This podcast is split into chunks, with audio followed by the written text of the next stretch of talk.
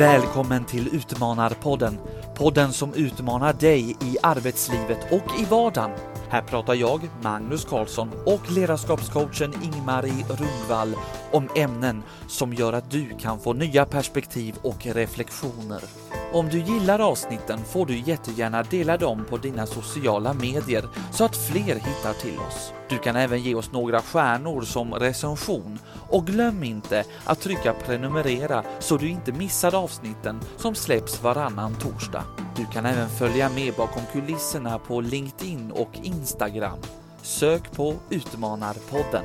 I det här avsnittet så träffar vi Cecilie Moxheim, VD på Mediafy. Du kanske inte vet vad det är, men om jag säger Tidningskungen eller Morot och Company så kanske du får en aning om vad av det vi pratar om handlar om.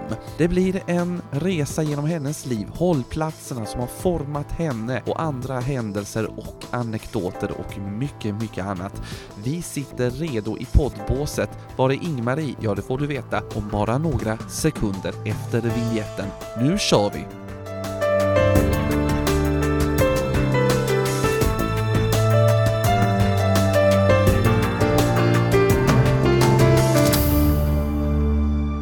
Hej och välkommen till Utmanarpodden. Och nu skulle det faktiskt dröja 70 avsnitt innan Ingmar och jag skilde på oss ifrån varandra. Jag har alltså inte ingått någon skilsmässa, men Ingmar ligger nu helt utslagen i en säng på ett hotell. Och då tänkte jag så här att ni kanske inte vill bara höra min röst i det här avsnittet, sitta och reflektera om utmaningar och så vidare. Nej, det funkar inte riktigt så. Så därför tänkte jag att då tar jag hit en gäst istället. Och mitt framför mig så sitter nu Cecilie Moxheim. Hej Cecilie! Hej Magnus, vad kul att vara här. Är det jätteroligt att få ha dig här och lite, även om det sitter i ett trångt bås här så behöver vi inte sitta tre, så det är lite lyxigt också skulle jag säga. Du kommer ju direkt ifrån jobbet eh, som VD på Mediafy. Och det är liksom Bonnier ägt och det är inom tidningsbranschen. Eller hur? Har jag förstått det rätt då? Både, både ja och nej. Vi, vi är del av Bonnier-koncernen. Vi ägs av Adlibris Group eh, och eh, vårt äldste och mest kända varumärke är väl tidningskungen.se inom tidningar. Men snabbast växande eh, och senaste satsning det är Morot Company och der hjelper vi foretak med deres relasjoner til kunder og personal gjennom motiverende belønninger. Oj, oj, oj, det låter spännande. Det här kommer vi komma in på också lite senere. Men som vi alltid gjør når vi har gjester på besök, da skal vi liksom ta, ta oss igjennom din resa, litt hållplatser på vägen, hva har liksom formet deg fram i idag? Så därför så börjar jag alltid ställa frågan, har du medverkat i en podd innan? Två stycken På jobbet-podden, eh, som drivs av Wise Consulting, eh, och sen eh, Karriärpodden med Eva Ekdahl. Mm, ja, men då är du ju ändå liksom i den här sfären, då känner du dig lite trygg bakom mikrofonen, tänker jag. Mer og mer. Man, man man blir ju lite bättre förhoppningsvis för varje gång. Visst är det så. Men Cecilie, nu tänker jag så här. Vi hör ju också, du kommer ju inte ifrån Sverige, utan du har ju ditt förflutna i Norge. Kan inte du liksom berätta om hur, hur var din uppväxt i Norge? Ja, jeg jag är född och uppväxt i Oslo eh, med min familj, mamma, pappa och lillebror vi har vel forstått at det er ganske likt som å vokse opp i Sverige. Det fins mye likheter, bare i lite mindre skala og lite mer fokus på eh, kanskje gå på tur og eh, längdskidor. Men eh, jätte, bara bra uppväxt med lek och frihet och mycket idrott har väl varit eh, del av eh, först längdskidor från jag var eh, rätt liten och sen eh, spelade jag tennis i många år, vilket också Aha. Hur kom du in på tennisen? Tänker jag, alltså från längdskidor till tennis. Eh, tänker jag, det är inte en, den smidigaste övergången, tänker jag. Nej, det är så enkelt som att min bästa kompis storebror började å spille tennis og da ville vi också börja spille tennis, tror jeg. Eh, om jeg minns rett, eh, så var det något i den stilen. Men det var vel ikke så eh, det ofte har vært med beslut man har gjort. Noen har sagt eller gjort noe som har vært 'det der ser kult ut', og så eh, hopper man på det også. Tävlade du og så også innom tennisen? Og ja, det, det gjorde jeg. Eh, mange år. Mye i Sverige også. Eh, men generelt kan jeg tykke at svenskene var bedre enn oss. Eh, så Eh, men det er tur at man har Kasper Ruud nå eh, på, eh, på toppnivå, så man får lite revansj mot sine egne fornedringer der for et mange år siden. Men nei, så tennis Jeg tror idrott generelt, egentlig hvilken sport som helst, men det som for tennisen har gitt meg mye av, det er jo just Du er veldig ensom i det når man spiller singel. Du måtte motivere deg selv helt og holdet, holde fokus. Um, det er bare opp til deg hvor det går, men du må også forholde deg til en motstander som gjør det lite mer komplekst enn eksempel golf eller noe annet. Så inget, inget negativt om golf, men det bare Det fins flere dimensjoner, da, hvilket jeg har gjort at jeg tykker om tennisen så mye. Og det var litt der også man første gang kjente at man lærte seg å sette, eh, sette høye mål eh, og jobbe hardt for det. Og det gjorde det jo både gjennom å trene tennis, men det var jo mye annen type trening også. Eh, fys og det tror jeg har vært veldig sånn karaktersdanende. Men det tror jeg du kan få fra de fleste eh, idrettsgrener, om du gjør det som ung, da, og satser litt mer mot elitnivå, eller på snäppet under då, som kanskje jag var. Ja men verkligen, jag håller med. Alltså, idrott formar ju också en människa och här pratar vi mycket om hållplatser i livet. Finns det någonting inom idrotten, nu har jag varit inne lite på det, som är en hållplats för dig? Jag tror mycket självständighet kom ifrån det. Både att eh, åke selv til Ungarn når jeg var tio, eh, og det som jeg var inne på, at veldig eh, Det er på et sett Even om det er veldig sosialt miljø også, tennisen, så er det veldig ensomt når det først gjelder. Eh, så du lærer deg just det å motivere deg selv. Du er ikke beroende Eller du kan ikke være beroende av noen annens stød. Du måste, du måste klare det selv, da. Og den selvstendigheten man får, man får av det. Um, så det tror jeg har vært det viktigste, eh, om man skal tenke, som jeg har tatt med meg ja, men VD-jobbet er jo også ganske ensomt. Eh, kommer, du får jo ikke så mye bekreftelse eh, når det kommer ja, til hvordan man presterer og sånne ting, og det har jeg virkelig ikke behov av. Så det er eh, Jeg blir ikke lessen når jeg får det, men det er som Det er ikke det som driver meg. Det, det kommer innifra, og det tror jeg eh, At der fins det nok en, en fin ja, men veg fra det til der jeg er nå, da, som jeg kan se en kopling nå når jeg koller bakåt tänkte inte över det då givetvis. Självklart. Men då tänker jag, när du, när du stod där då och spelade tennis, vad kände du inombords? Det berodde jo helt på hvordan det gikk. Eh, men om man skal tenke når man har en riktig bra match, hvordan det kjennes da, liksom det, det, når du, du, kjenner du har kontroll eh, på alt, du ligger litt føre, du leder matchen til eksempel, så er det jo ofte det som gjør at det, det kjennes bra, det er at du eh, du har et enormt fokus. Det er vel en av de viktigste tingene. At du er superfokusert. Eh, alt rundt deg av støy, eller eh, om motstanderen bør å liksom eh, ja, men bli irritert eller snakke, eller det kan jo være litt sånne eh, episoder, eh, noen i publiken som klapper på et sted man ikke bor. Liksom, du måtte bare skjerme av alt sånn, og da, da er den riktig Eh, da er det en riktig bra match når du, liksom, du er superfokusert, inget påvirker deg, du bare fokuserer på din grei. Eh, men sen har man jo matcher der man kanskje ikke har helt det fokuset. Som kan bero på ulike, eh, ulike ting. Det kan sikkert være søvn, eh, man kom inn i matchen på litt feil sett, man liker under. Ehm, og da kan det eh, Da kan man jo i stedet ja, men være mer ja, men da, da, tar man inn mye mer av det som hender rundt en, og. Og du blir mye mer selvmedveten. Du blir mer sånn I stedet for å bare En serv, den beste serven, det er når du ikke tenker på den. Liksom når det bare går som automatikk, og den sitter. Men når du begynner liksom å tenke eksakt hvor skal jeg kaste opp, hvor skal jeg gjøre, eh, hvordan ser det ut, hvordan kjennes det, det er da det, er da det lite for min del, da, eh, begynner å gå semre jo mer selvmedveten jeg er, i stedet for lite mer ja, men eh, och det... Det är lite när, när tankar och känslor börjar ta överhand, utan bara, nu kör jag bara. Ja men exakt. Vad är din relation till tennis idag? den är mycket bra. Men eh, efter, eh, jag har två, idag så är det, jag är gift och har två barn, eh, en på fyra och en på ett och ett halvt. Och eh, så tennis, tiden for tennis har vært mer begrenset de siste, siste årene. Grei også, jeg hadde da tennis fram til jeg ble 16, sen fikk jeg en skade, og i samme Kanskje hadde stagnert lite også i tennisen. Kjente at andre ting var mer interessant også å gjøre enn å bare legge verje tid, liksom fritid og helger på, eh, på tennis. Eh, så det, den timingen der, det ble lite for bra det ble lite for enkelt å slutte, faktisk, der ved 16. Just at det var lite for legelig å få en skade, der man just har vært lite sånn tappet motivasjonen lite eh, efter mange år. Men, eh, men sen tok jeg opp tennisen igjen først når jeg flyttet til Stockholm eh, 2008. Um, så da eh, Og det var jo, og så traff jeg min mann da 2011.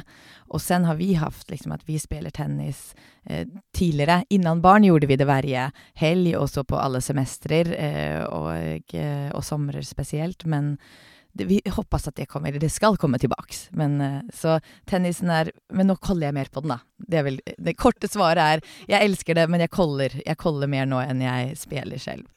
Det, det här är ju lite intressant för sen i slutet av den här, det här avsnittet så ska ju du ge en utmaning. Och jag eh, har bara testat tennis en gång.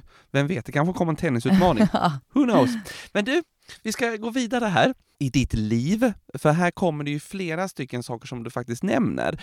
Ja, men dels så får du en skada, du slutar med tennisen, du flyttar också till Stockholm säger du. Varför flyttar flyttar du ens? Det man kan legge til også, som har vært altså, om vi prater om litt holdplasser, da, så har det å jobbe og tjene egne penger det har vært noe som jeg har gjort sen liksom jeg var rett ung også, rundt ti år. Eh, først hjemme, eh, stedet Huset og den type. Eh, men sen fra 14 så fikk jeg min første butiksjobb.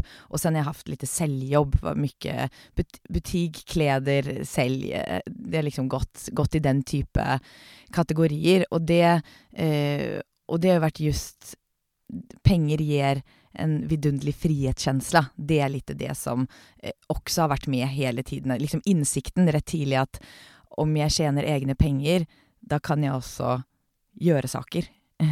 og ikke behøver å fråge noen. Da kan, jeg, da kan jeg gå og kjøpe den glassen. Eller jeg kan åke på en race, eller ja, beroende på eh, man, hvor gammel man er og hvilke behov man har. Hva tror du det kommer ifrån? Kommer det fra foreldre eller noen annen, eller er det du selv som har innsett det, eller? Jeg tror, mamma og pappa var jo bra på at oppfostre meg på det settet at vil man noe, så får man jobbe. Jobbe for det, men samtidig også mye stød og kjærlighet i det. sånn at man, Jeg kjente jo også at jeg kan dette her. Det er, eh, så det, det, de ga meg, var vel egentlig muligheten Når jeg kom og sa at jeg Det begynte vel sikkert med at jeg sa jeg vil noen ting. Jeg vil på bio, eh, og ville på bio rett ofte. Og de sa det koster mye penger eh, da får du jobbe for å gjøre det. Og da ble det så enkelt, men kanskje svårt. Liksom. Så, men det var på det settet at eh, mamma og pappa som, eh, som Even om de ikke kom og de sa at dette gir deg en frihetskjensle, så var det det jeg kjente da. At bare OK, om jeg bare jobber litt, eller liksom steder, eller gjør ting, da kan jeg gjøre det jeg vil. Da kan jeg eh, gå på bio.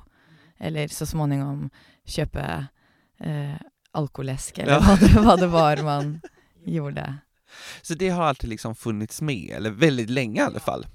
Verkligen. Så, och då jobbade du liksom inom försäljning och så vidare? Ja, och sen det sista, eh, sen på gymnasiet där gick jag medier och kommunikation, så eh, redan då så var jag lite inne på det kreative med, eh, medier, reklambyrå. Eh, alltid vært fascinert av medier. Liksom alt fra tidninger til bøker til, eh, til podder. Det fins mange ulike eh, sett å kommunisere på, da, og dele informasjon, som jeg tykker er Ja, men jeg er fascinert av det, og alltid vært interessert av det. og, og sen efter da gymnasiet, eh, da, eh, da, jobbet jeg i en kledeaffär som jeg hadde jobbet i et tag, og eh, fikk mer ansvar der, hvilket jeg tykte var kul og lite skulle liksom Hva skal jeg bli når jeg blir stor? Den, eh, og hadde vel eh, da sammen med min daværende sambo eh, plan om å starte starta något eget. För det är också någon slags frihet i det ju. Dels har vi ju friheten i pengar men också friheten att jobba med något eget, välja arbetstid och så vidare. Ja men exakt. Ja, och detta var just den tiden när e-handel började dyka upp, liksom boken Longtail, det var eh, Google liksom SEO, eh, SEM som nu heter Google Ads, det var, så det var lite där, okej okay, jag kanske ska starta ett sånt by, det var liksom väldigt i, i, i början av det. Men eh, jag hade också en familj som bara, ja men du borde plugga något, liksom sån där lite tidigt att etablera det sån i, i Oslo, liksom, ska du inte göra något annat? Och så tänkte jag att, ja men okay, men jag studerar, liksom, det kan man alltid Eh, det, det skader inte eh, å gjøre. Så da ble det eh, jeg søkte på en utbildning her i Stockholm som eh, var det nærmeste jeg kom innom e-handel. Det var markedsføring og IT, men en veldig bred utbildning. Alt ifrån programmering til eh, strategisk kommunikasjon til eh, företagsekonomi, juridik, produktdesign. Det var liksom høyt og lågt, men, men väldigt ja, men interessant, for da fikk man jo mye innsikt i masse ulike deler, da, som egentlig kreves om du skal bygge noe, og eh, alle deler av det. Eh, så, så da hoppet jeg på det. Eh, stedet flyttet til Stockholm tog tåget, eh, tok toget hit liksom første oppropsdag, hadde min bagage eh, på centralen, eh, åkte utafor, da var det datasystemvetenskap i Kista, hvor jeg skulle være på første året, eh, og sov på soffan hos en bekant i Hegersten. Det var liksom starten innan jeg Men hvilken, vilken start! Eh, för, för när vi pratade innan vi började spela in så sa du just att ja, flytten till Stockholm var en hållplats eh, för dig också. Men då tänker jag så här, hur, hur var det att lämna Oslo? Det var lite blandat. Då, var jag ju väldigt etablerad där, liksom i, eh, både, eh, både med en partner och, och, och hade väl ja, jag behövde den geografiska distansen för att, för att också liksom öppna opp lite flere perspektiv då, eh, tror jeg. Det var, det var jättebra. Det var, eh, Og eh, vi er jo ikke sammen lenger. Og jeg bor fortfarande kvar i Stockholm, så at det har jo hvilket jeg är väldigt, eh, trivs veldig godt med. Så det, bare, bare positivt sånn sett. Hur var det att komma in liksom i Stockholm och så? Jag har också, nu har jag inte jag flyttat eh, från liksom Norge eller så, men jag har flyttat från södra delen av, eh, av Sverige till Stockholm. Eh, hur var din upplevelse att komma in i, i stan och, och ja, människor som du ville vara med och sådär? Jag har ju hört tidigare att Stockholm kan være litt svårt å komme inn i og at det ikke er en så bra studentstad, både kostnadsmessig og også at det är, ja, men det er lite, det beror lite på sikkert også, men framfor alt lite uh, forutsetningene for uh, boende og det er ganske dyrt liksom, jämfört med en del andre ställen. Um, jeg hadde lite kompiser siden innan som bodde her, svenska, och hade så tur med det gjenget som vi plugga det med, eh, att flera, de, av de är eh, gode vänner fortfarande. Eh, och eh, vi gjorde mycket eh, roligt tillsammans. Så, så det, jag skulle säga att det för mig är väldigt positivt. Det, jag har fortfarande, hade jag blivit, och det hade jag blivit i Oslo och plugget där, då tror jag jag hade plugget men jag hade fortsatt att umgås med de jag alltid umgås med, eh, medan nu även om många av mina kompisar pluggade jo utomlands också, så blev det nog istället att man fick verkligen ja, men gjøre sin grei i et annet land som fortfarande er veldig nær Norge. Det får man jo faktisk si. Ja. Og even språk og kultur og alt sånt. Så jeg tror at man ble lite eksotisk med norsk aksent, men det var enda lett å bare komme inn i det. Jeg tror at det, det hadde jeg jag tur. Det var uh, jette... Hva skulle du si at neste holdplass er där? Ja, den kom jo ganske snabbt efter jag började plugga det. Och det var ju, igen, det vi pratat om att jag, eh, att eh, penger er, eh, kan være bra. Og det var vel det jeg også opplevde når jeg flyttet til Stockholm, at her var det dyrt. og, så å ha en ekstra inkomst utover CSN-et fra Norge var, var ikke så dumt. Og så ble jeg tipset om et, at da Mediafy Eh, og deres norske site Bladkongen eh, lette etter en norsk eh, kundtjenestmedarbeider. Så da søkte jeg, søkte jeg den, eller eh, gikk på intervju for den, da. Og, eh, så det var min fot inn på Mediafy, og da var jo dette da 2010 som, eh, som jeg begynte der. Ja, og sen har du gjort en reise der, kan man jo si. Hva skulle du si å være der i, i kundtjenest.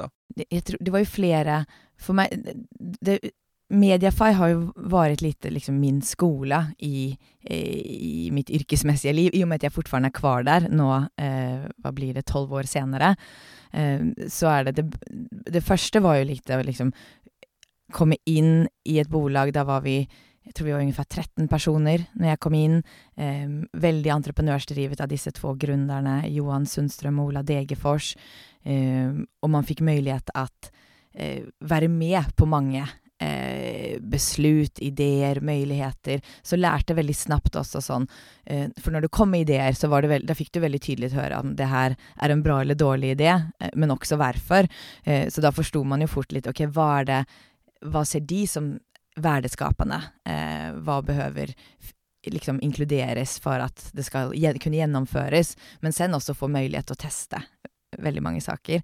Eh, og det var vel sånn, har vært gjennomgående hele hele veien.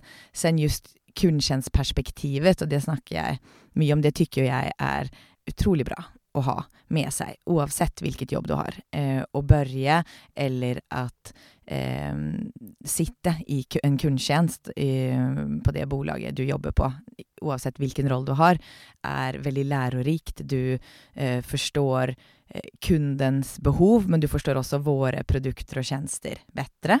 Eh, hvilket som till exempel ja, men hur, om du får samme fråga från en, en kund, eh, från flere kunder så får du samme fråga kring noe du ikke forstår. Liksom, hva er mitt faktura? Eller sånn, ok, det, kanskje den informasjonen ikke er tydelig nok. Da, ja, så det er et bra sett at både om man har rett mindset, og går inn i det og tenker hvordan kan vi forbedre, hvordan kan vi utvikle, eh, øke konverteringen, eh, selge mer, eh, øke kundenheten litt. Hva skulle du si var dine skills når du satt der i kundtjenest? Det var vel just det, eh, framfor alt løse problem. Det tror jeg eh, er en av mine bedre egenskaper. At det er alltid at jeg tykker det er kul. Jättekul. Eh, og det gjør jo at oavsett hva du får på deg, så, så tar man og eh, løser det og, og gilder det. Eh, men sen er det jo også det at hvordan kan vi forbedre saker, hvordan kan vi gjøre det annorlunda? Stille de spørsmålene. Og der bygger det jo på egentligen ganske snabbt med kundtjenesten så började jeg også få ansvar innom marknadsføringsbitene. eh, liksom gjøre våre kampanjer, nyhetsbrev, og da til en början når du har både og, da fikk du jo svar direkte lite om noe var utydelig i den kampanjen du skickade ut og så det tycker jeg også er et Det var jo veldig verdifullt der, eh, der, for meg, for du vil jo ha så få ærender som mulig. Spesielt når du gjør kampanjen selv. Annars er jo det ofte et lite problem at en marknadsavdeling eller selvavdeling sier noe, og så kommer det bare vom til kundtjenest. Eh, masse frågor og problem om noe har vært utydelig. Så der fikk man jo først teste Det her funker bra, liksom. Kommunikasjon mellom avdelingene. Bare det var meg, da. I det fallet. Og eh, nei, men så, men så just det, løse problem, ta eh, Forbedre ting, men veldig fokus på affæren. Hvor kan vi eh, selge mer, eh, erbjude flere produkter og tjenester, utvikle dette, eh, sterke samarbeidet med våre kunder eller partnere. Så eh, mer at det satt, sitter i meg, eller satt i meg liksom redan fra början, og så eksakt på hvilket sett som er rett. Og, eh, men i stedet for å bare be om penger til noe, da. Litt liksom sånn 'Å, jeg vil teste den her', eller så var det veldig sånn Ja, men da fikk man mulighet til at også finansiere det selv. Ok, om jeg skal da måste jeg ta betalt av noen annen da, om vi skal teste det her. Der kommer de her pengene inn igjen liksom, i det her. Penger er jo et verktyg for å åstadkomme mye saker på ulike sett, even i, givetvis i, i foretak, og både du behøver du behøver tjene de for å, for å kunne fortsette å betale ut lønner og forbedre dine produkter og tjenester. Så, ja, men så mye fokus på det, og det tror jeg igjen har vært ja, med min styrke i det, som har gjort at jeg sen har fått mer ansvar. Givetvis også at jeg er interessert av mennesker eh, og lederskapsbiten, liksom å eh, få eh, bygge team og eh, utvikle de. For det er jo precis det der som hender sen, at eh, du får en fråga, tenker jeg, om du vil bli VD for, og da er du 28 och det tänker jag är en, en, en ung ålder för att bli VD. Det tänkte jag ju. ja men precis, när, när, när du fick frågan, kan, kan du ta oss till den stunden? Absolut. Jag tänkte först bara bakgrund då. Media, Mediafy var ju, det grundades 2001 av Johan och Ola som jag nämnde eh, och sen eh, kom jag in 2010 och från sommeren 2011 så kom Bonnier inn og gjorde eh, første del av et forverv som pågikk i ungefær fire år. Eh, så under flere år der også så var det en forskjellingsprosess eh, til til till Bonnier. Under denne tiden så var det også, ja men det hendte mye. Vi, liksom, vi gjorde forverv, vi utvikla nye produkter, vi la ned produkter, liksom mye. Så, så for meg så var jo all, all den tiden fortsetter jeg bare å lære nye saker og teste og få prøve og få mer, mer og mer ansvar, da. Eh, og hadde jo eh, Når jeg sen fikk frågan, VD-frågan, så var jeg eh, e-commerce director, som egentlig CMO, da, eller det, det er jo mange, men det var jo for våre e-handelssider i Norge, Sverige, Finland, eh, Tidningskungen og søstersiter. Og eh, så hadde jo et stort team, og hadde liksom, da hadde man bygd opp og gjort mye redan. Eh, och sen fick jag frågan om, eh, av da, eh, Ola, som var min chef, då, eh, om jeg ville være med i prosessen. Eller, for han hadde besluttet å lemne. Den andre grunneren hadde redan lemnet. Eh, og han hadde startet et nytt, liksom, eller ikke startet, men var på vei å bygge opp et nytt bolag, ny affærsidé, eh, og eh, tenkte at det var dags å lemne, lemne Mediafy. Eh, så da, i samband med det så spurte han, da hadde vi jobbet nære i flere år, liksom, og lært kjenne hverandre, så spurte han om jeg kunne tenke meg å ta den jobben om, eh, om jeg ble erbjuden den, da, liksom, å være med i den prosessen. Så eh, Og det sa jeg ja til, eh, å være med i prosessen. Og sen var jo det not, Det jeg fikk fra honom var jo en rekommendasjon til, eh, til sen styrelsen og eierne. Eh, og sen var det de som tok prosessen videre, eh, med intervjuer og sånn, eh, innan men hva, hva kjente du liksom under den her processen? Var det, hur gick tankarna där uppe i, i huvudet? Jeg visste at jeg ville mer. Jeg hadde sett framfor meg at noen gang bli VD for et bolag. Kanskje noe man hadde startet selv lite. Det var vel sånn tankene gikk fra, fra børjan. Um, når jeg, men når jeg fikk frågan fra Ola, så kjennes det liksom Ja, men jeg behøvde at han stilte frågan. Det var en sånn har jeg innsett i eftertid også hvor viktig, viktig den delen er. At han bekrefta det. Litt 'jeg tror på deg'. Sånn der, jeg, eh, om du vil, så kan jeg tenke meg å rekommendere deg, deg til det her. Mm. Det ga en skjuts liksom også inn i selvfortroende? Ja, men eksakt. For jeg tror at hadde det bare kommet ut lite 'Ola skal slutte', 'Mediafy søker ny VD' Om man ikke hadde fått frågan så hadde jeg tenkt det, jeg tror jeg at jeg tenkte at ja, men da er ikke jeg aktuell for det. Og også just at jeg, ja, men jeg, jeg borde være eldre, ha mer erfarenhet. Hva gjør man som VD? Um, men uh, med fasit i hand så var det jo helt rett uh, for meg. Uh, og igjen, som jeg bruker si, at VD, VD-jobbet, det er ikke så svårt, men du måste elske å løse problem. Men annars så er det det finnes andre jobb og oppdrag som er mye mer komplekse, syns jeg. Du sier at du er liksom en problemløser, og man må like å løse de problemene som kommer opp som VD. Hva vad tycker du er det, liksom det roligste å være på en sånn posisjon? Du har jo mulighet til å påvirke mye. Påvirke den arbeidsplassen jeg skal gå til hver dag, og for alle andre. Eh, påvirke Eh, ja, men henger ihop med arbeidsplassen givetvis. Eh, og påvirke vår strategi og utvikling, eh, alle, hvordan ressursene skal fordeles. Så egentlig alt som handler om å bygge, bygge et bolag og drive et bolag. Eh, og så har man stakeholders, givetvis, i form av styrelse og eiere. Der har Mediafy innom Bonnier har liksom fått en egen ja, men Vi har hatt en oberoende strategi hele veien, hvilket jeg tror har vært også en viktig nøkkelfaktor til hvorfor vi har lykkes så langt med det vi gjør. Eh, men også Men vi har alltid behøvd å forholde oss til visse krav på eh, omsetning og vinst og den biten.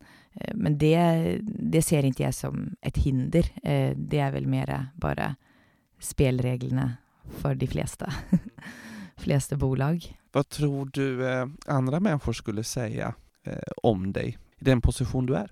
Jeg håper at de, og jeg tror at de fleste holder med om det. Jeg tror de fleste ser meg som rett positiv og løsningsorientert. inkluderende i det vi gjør. Deler, deler det jeg kan og får. Men sen også det er bare en detalj som jeg har fått feedback på uh, for ikke så lenge siden, og det er at jeg, at jeg gilder å ta betalt. uh, men, jeg tror, men jeg tror det har Men det er også viktig litt om vi tenker For meg så er det at, at våre affærsmodeller, de skal være lønnsomme. For det er litt vårt eksistensberettigende også, og spesielt i tider om vi ser nå på makroekonomiske leget vi befinner oss i nå, som vi ikke vet hvor lenge og hvor det kommer slå, og som vi redan merker av, så blir det ekstra viktig at være motståndskraftig og utholdig. Eh, og da blir det viktig at vi har tillräckligt med marginaler eh, och att vi liksom, det blir ikke tilvekst till varje pris, vi gjør det på et mer liksom, sunt, stadig, holdbart sett. Eh, holdbarhet på det ekonomiska aspekten. Um, så det tror jeg Det tror jeg er um, viktig viktig deler. Eller, eller det, det, er det som jeg, tror de som jobber nære meg, eller de som kjenner meg i jobbsammenhang i hvert fall, eh, kan kjøpe inn på. Sen hoppas jeg even privat også. Jo, men jeg trives jo nesten best når det går sämre. Eller når det er For da er det igjen veldig fokuserat. Nå måste vi løse dette. Eh, og det er jo lite som VD, du kan ikke Du kan liksom ikke lute deg på eller forlite deg på odds. Du måste jo løse problemene oavsett odds. Oavsett hva alt rundt deg sier, så måste du løse det. Eh, og jeg gilder å være i den rollen, og det tror jeg de rundt meg også kjenner av, og også gjør at de kan kjenne seg trygge i at dyker det opp ting, eller det blir Så vet jeg at jeg slipper det ikke, eller jeg De kan lite på meg, da, i de situasjonene. Det blir jo mye som VD, for man, det er jo så mange ulike saker man måtte ta inn, og mye problem, og at man skal føre allting framåt og så videre. Hvordan hittar du återhämtning? Vi pratet om det i går, faktisk, lite på, eh, med ledningsgruppen, eh, just eller hva som hva er viktig hva er viktig for deg? Eh, for det, det, henger litt i hop, tykker jeg, at återhentning At når du må bra i livet, når det er balanse i ting Det behøver ikke være eksakt For for meg så er det aldri at det måtte være tydelig skilje alltid mellom jobb og privat, eller det, det, går liksom ikke helt i min rolle. Det blir litt flytende. Så da er det viktig at jeg verner om de sakene som er eh, viktige for meg. Og det har jeg jo lært eh, the hard way. At når det inte, og det er søvn, trening, egentid. Eh, og uh, det er jo utmanande med små barn at uh, få til de, og et intensivt jobb. men det er det jeg strever efter, at få til, og da en, liksom et verktøy jeg har utover Det jeg mediterer i prinsipp hver dag. og Eh, det får jeg jo mer i. Så even om jeg har sovet dårlig, så kan jeg kjenne at det, det booster meg om jeg eh, mediterer.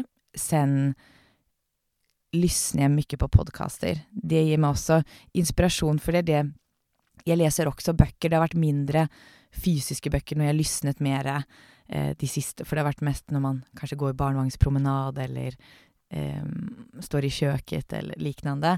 Men jeg kan lett liksom, jeg blir lett inspirert. Jeg kan plukke ting fra ulike Det er veldig sjelden at det er én bok som jeg tykker den inneholder alt, en managementbok, men jeg, jeg liksom plukker i hop fra ulike som jeg tykker ja, det det, det gir meg ting, da. Og da kan det være just der og da, det jeg behøver der og da. Som, eh, og sen kan det være Visse ting er, liksom, funker for meg under en periode, og sen visse ting har jeg med meg eh, i mange år. Litt beroende på hvilket, eh, hvilket nivå. Og der er det, der er det mye givetvis koblet til og det å bygge bolag, lederskap, den type.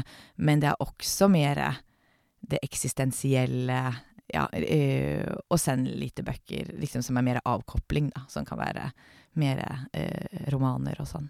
Men det virker jo som at du har funnet eh, dine metoder for hva som funker for deg, i alle fall. Og det kjennes jo veldig skjønt. Vi har pratet om just återhämtning i noen avsnitt og hvor viktig det er. Jeg har jo, jeg har jo testet å bare kjøre på og ikke lysne på kroppen. Eh, og det fungerte ikke så bra. Da sa jo kroppen stopp eh, etter hvert. Ikke på den nivåen at jeg eh, ble sjukskriven, eller men, eh, men at jeg behøvde ta tak i det. liksom, og, eh, og jeg nå også, even om jeg beretter om de Nå vet jeg hva jeg behøver for å må bra, men jeg lever jo ikke efter det hver uke. Men måned, eh, eller jeg lever ikke efter det hver dag, men ungefär hver uke og hver måned, så har jeg fått inn inn det på en nivå som jeg kjenner meg relativt tilfreds med, men det ligger lite på minus. Jeg skulle ville ha mer, men jeg eh, Men det tenker jeg også er lite. Det kan nesten bli en, en stress, det òg. Alt man skal gjøre rett. Ja, men sånn som meditere. Det er jo nesten også blitt en greie at litt liksom det, det, skal jo gi deg noen ting. Eh, og det skal jo ikke bli en sånn at du bare kjenner Det skal bli en stressfaktor. ja, eller hur. Og der er det vel bare Jo, men jo eldre man blir, nå er jeg 35, så jeg er ikke så gammel, men liksom men fra disse sju årene som VD, så har jeg lært mye om hva som funker for meg, da, og lite Jeg merker at jeg ser ikke Jeg kan bli inspirert av andre, men jeg lever ikke andres sett. Jeg, liksom, jeg plukker i hop det og har gjort det til mitt eget lite. Og det tror jeg vel det er vel min rekommendasjon til alle, at gjøre på sitt sett. At det fins ingen liksom, det fins bare én av deg, så eh, bygg ihop din strategi på det settet som funker for deg, og, og anpasse den efter behov. Men vær også snill med deg selv når det ikke går ihop, for det De som har småbarn, de, de vet jo at det er Eh, og det kan være andre ting også, liksom en hund eller katt. Hva som helst som påvirker. Det er svårt å få balans. Eh. Ja, og du kan ikke kontrollere. Du, liksom, du, du kan ikke kontrollere din gode nattesøvn når du har en liten en som er oppe. Da, da, får man jo bare mer sånn akseptere det, og gjøre det beste ut av det.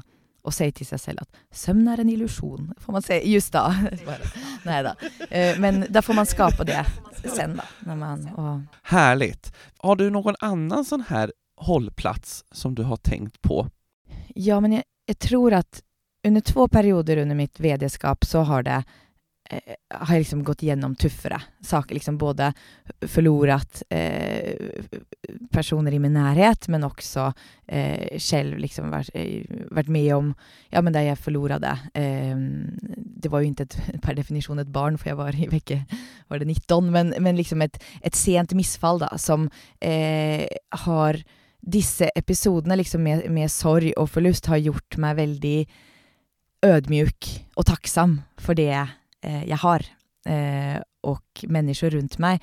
Og even om det er flere Det er også flere hendelser fra jeg var yngre, men jeg tror at det å få disse påminnelsene over liksom hvor forgjengelig livet er, og hvor sårbart det er, det, eh, det i seg blir på noen sett en, den holdplassen som da heter kanskje takksomhet eller noe, eh, og den, den gjør nok at man mår bedre.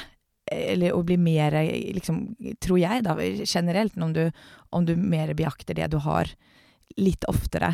Eh, kanskje hver dag, eh, for min del. At det er Even når det er skitjobbigt, så er det fortfarande sånn Jeg kan Jeg får gjøre disse tingene. Jeg, eh, jeg har masse hval. Jeg har eh, en familie. Eh, ja, alt som eh, Så det jeg, jeg holder fullstendig med deg. Jeg var med om en en hendelse der vi var inte jättenära, men jag visste i alla fall, jag hade umgåtts lite eh, tillsammans. Och eh, han miste livet. Eh, och då helt plötsligt så ställs allting på ända. Man kommer på hur livet är, det är så skört. Och i och med den här, om man nu kan känna liksom ändå någon form av liksom tacksamhet i att faktiskt, okej, okay, jag kan göra det här, jag lever, att liksom se, jag har vänner, jag har familj, jag har ett bra jobb jag gillar och så vidare och så vidare. Liksom. Att man kan känna det. det, det finns en styrka i det. Och du nämnde lite det här innan, du, att Mediafy hade gått in i också att eh, gjort en, eh, vad heter det, eh, ett nytt affärsområde som heter Morot och Company va? Också väldigt roligt namn. Eh, hur kom man på det? Ja du, eh, nei, men jeg tror, eh, var, var jo med i den, i den resan, men eh, tenker hele affærsideen til Morot Moroten Company er jo egentlig at vi skal få andre varumerken og företag at Kina å være i sentrum. Vi er jo lite mer, vi hjelper företag med just eh, relationsbyggande til sine kunder og personal. Og det gjør eh, Og det kan jo till exempel være belønninger eh, og eh, incitament, hjulklapper eh, til personal, der där företaget står i sentrum. det er företagets gave, men det er vi som er leverandøren av det. Til eksempel, da. eh, da då var lite liksom, ja men morot, det är eh, en liten morot. Ja, men ja. nu fattar jag. Ja, du, jag har tänkt, jag har faktiskt fått ett presentkort, eller jag har fått flera presentkort från Motor Company och tyckte att det var väldigt roligt namn och lite ovanligt. Och nu när du berättar, nu fattar jag ju att det är liksom en liten morot. En liten morot, eh, som kan betyda så mycket. Nej, men, och det är, men jag tror så det är, det är liksom en del. Sen nu eh, när vi Eh, nå er det jo et stort fokus for oss er også vårt holdbarhetsarbeid. Eh, og i samband med det så, eh, når vi nå har liksom kollet på, eh, liksom blitt mer innsatt i ulike men ulike olika klimatpåverkan ulike ting har, så er det også moroten har veldig lågt klimatpåvirkning. Så da ble det ekstra liksom, ja men det, er, det tykker vi også er fint, liksom, det blir en symbol for enda mer framtiden også, hvor vi skal. Eh, i dag så er det jo eh, det det er jo liksom mye produkter og tjänster. Eh, man, vi har, du har mulighet til å gi bort et helt hållbart gåvokort om du vil det, men du kan også eh, ge andre ting og det er vel her hvor vi ser at vi vil eh, gjøre enda mer forandringer og forbedringer for å hjelpe også konsumenten at fatte smartere beslut eh, når de velger en gåva. Ja, for det jeg tenker når vi prater om hållbarhet. Eh, til eksempel så bestilte jeg da når jeg fikk det her presentkortet, den her julklappen, så bestilte jeg en, hva heter det, en så här pepparkvarn. Och då tänker jag så när man sitter där då och ska välja, för det finns ju mycket att välja mellan på den här sidan. Hur jobbar man just då med hållbarhet? Alltså hur, hur tänker man? För alla de här sakerna är ju, kommer ju från olika leverantörer, tänker jag. Hur säkerställer man detta? det er en utmaning, men det har vi sagt at problem og utmaningar, det er ikke noe, det, det løser vi.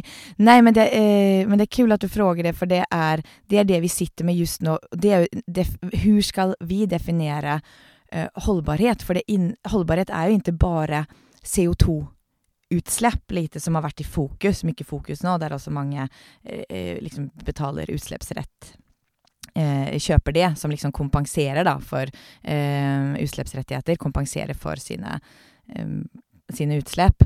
Men da er det i stedet det vi vil se over, det er jo flere parametere liksom av i vårt utbud. For det første så er det sånn vi jobber med, presis som du säger, flera partnere, leverandører, og mange av de er jo også i en omstilling nå, der de skal stelle om. Og det er lite, vi vil jo også vi vil jo fortsette med de partnerskapene der vi ser at de vil gjøre rett. Det kan jo ta lite tid å komme dit, men det er jo litt om vi ser på holdbarhet, så ser vi det utifrån både sosialt, økonomisk og miljø.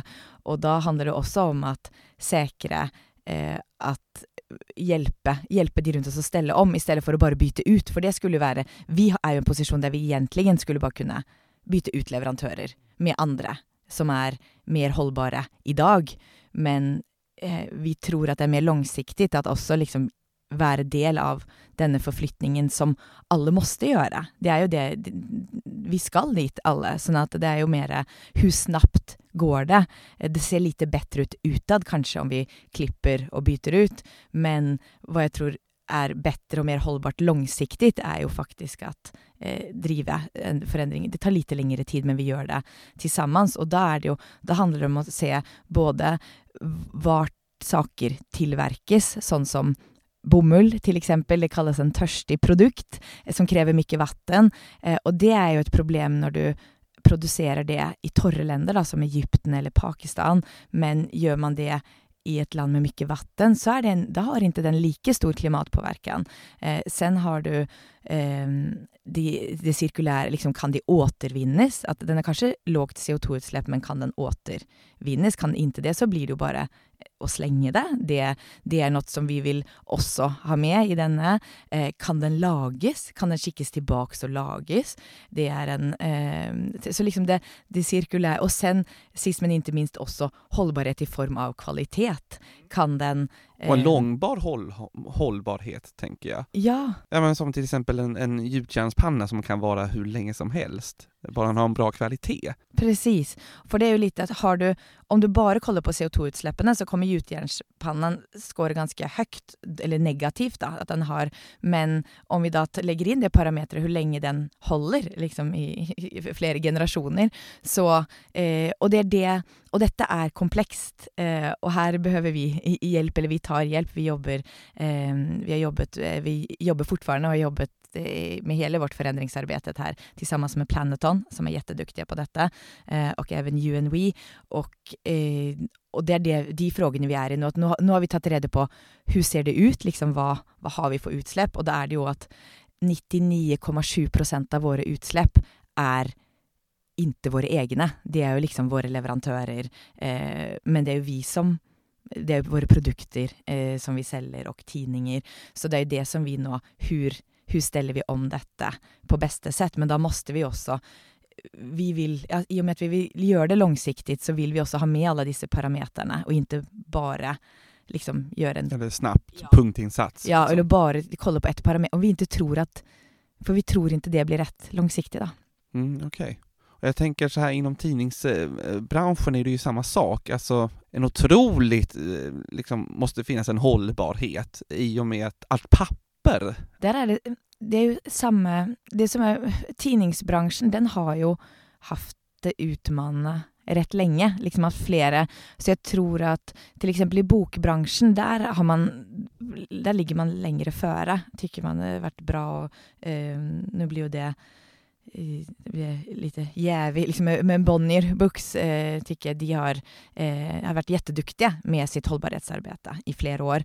Eh, samtidig, eh, i tidningsbransjen så har det vært så mange ting, man har fokusert på liksom omställningen eh, och från fysiske tidninger til digitale, förlorade annonsintäkter, tappat løsnummer, men samtidig så er det jo også tidninger har jo en samhällsnytta. Både eh, mange tidninger i form av eh, informasjon, skape det, kanskje det første lesegleden til barn, liksom når de leser selv, første tidning. Eh, det fins jo masse forskning på at du tar til deg bedre når du leser en fysisk enn på en skjerm. Barn under to år skal ikke kolle skjerm. Eh, jeg erkjenne at jeg selv ikke har efterlevd dette med mine Det har blitt iPad innan två. Men, det, men, men just det når man skal ta til seg spesielt lengre tekster, da. Eh, så eh, sånn at vi og vi tror jo på, vi tror fortfarande på at det kommer finnes en efterfrågan eh, og betalvilja for kvalitativ journalistikk i tidningsformat også, i det fysiske eh, formatet, eh, selv om det kommer bli mindre.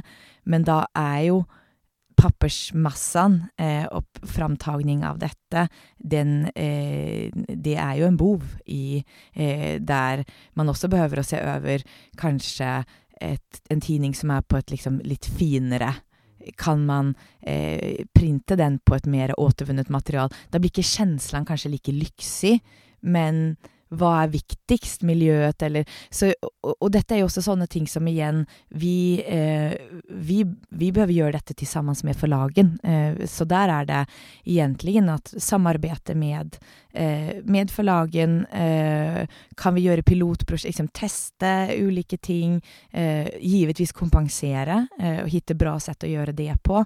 men det er, det er svårt også med det. Jeg er liksom kluven til man gjør det på beste sett. Eh, kompensere for, eh, eh, for utslipp. Det er, det, det er fort at det blir en lite mm, liksom at man kjøper seg fri lite for lett. Eh, sånn at jeg vil heller se Ja, for skaden er jo redan skjedd, så å si. Eh, og da er det å se på Hva var det Minns jeg ikke om Jeg tror at det tar eh, Nei, det skal jeg ikke si engang, for nå minnes jeg ikke hvor. Men, det, men det, jo, men at det er At plantere et tred, så tar det vel 12-13 år før at den å binde like mye koldioxid som effekten liksom av et tred skal være. Da. Liksom det måste ha eh, Det er ikke bare å plantere tredet, at det blir ett i ett med x antall tidninger. Da. Så det er litt sånne ting man får se. Hur, så egentlig så burde vi nå kompensere og plantere träd for vår tilvekst om tolv år. Kanskje om det skal bli Og det jo litt sånn Det er jo like lang tid som din eh, tid på Mediafy. ja, exakt. Så det er ikke umulig. Men, eh, nej, men så det er lite Jeg tycker dette er jättekul. Eh, svårt. Man er litt redd liksom man, man, er på et sett redd for å prate om det, for man vil heller ikke eh, og det sier jeg nå, virkelig disclaimer, vi, vi er virkelig ikke perfekte her. Vi eh, har redan gjort mye, men vi behøver gjøre mye mer. Og vår innstilling liksom, det er å gjøre bedre hele tiden, men vi eh, Slutmålet er jo at vi skal gi tilbake mer enn vi tar. Eh, det er jo der man vil komme, men det er svårt at vi, vi vil gjøre det på et holdbart sett. Og nå, Cecilie, nå har vi liksom kommet til slutet av det her. Som jeg sa innan, så har du ju faktiskt en utmaning som du har tänkt ut till oss. Så får jag väl säga den till, och Ingmarie får ju lyssna på det här avsnittet. Vad är det du har tänkt deg? Ja men precis, da, nå er dette inspirert av en bok som jeg, jag har läst eh, rett nyligen, eh, som heter Think Again. Den heter Öppet sinne med Adam Grant på, eh, på svenska. Eh, og den handler mye om at eh, innan jeg kommer til utmaningen, så er det just at vi Det er mye saker som vi Vi har liksom våre vurderinger, og så har vi mange liksom åsikter og tanker kring liksom hvilket parti som er rett å røste på, eh, hvordan visse saker skal gjøres. Eh, samtidig som på måte vi har et samfunn og teknologi som har flyttet seg fram så utrolig snabbt, eh, så har vi fortfarande lite veldig mye på liksom våre gamle sanninger. da, At det er mye og det kan jo være i det lille, de små omedvetne beslutene man fatter, til litt større ting. Bare sånn Under hele min skolegang så var Pluto definert som en planet. Mm, eksakt. Nå er det ikke det lenger. Nei. Men man har det fortfarande kvar i Ja, bo, jo, men både det, men også at lite at ting hender, liksom i det store og det lille. Uh, og hvorfor skulle ikke det også være i, i vårt indre syn på hvor, uh, ting bør gjøres, eller hvor skal man lede, hvor skal man bygge bolag, uh, hva er rett vei framåt, eller en strategi Lite det også, liksom, hva er en strategi? Det er jo noe du setter på et papper, men sen måste du hele tiden bare løse problemene løpende. Um, det, det, et bra, bra dokument og bra planeringsverktyg, men det er veldig sjelden at det blir eksakt som man har sagt. Det er vel nesten en garanti at det ikke blir det.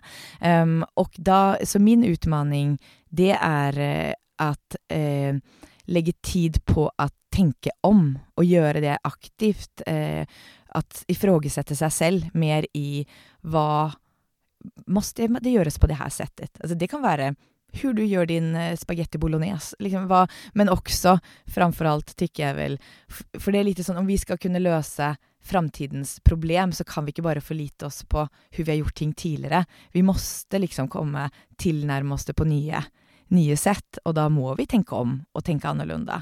Eh, og der, eh, der tror jeg vi Og det er svårt på autopilot, sånn som nå blir det en kopling tilbake til tennisen der, at eh, der er det Det er jo motsatsen. Der skal du ikke tenke Der skal du bare kjøre på autopilot, men når du skal utvikle og bygge liksom framtidens bolag og produkter og tjenester, da, da måste du det. Annars er du kjørt, tror jeg.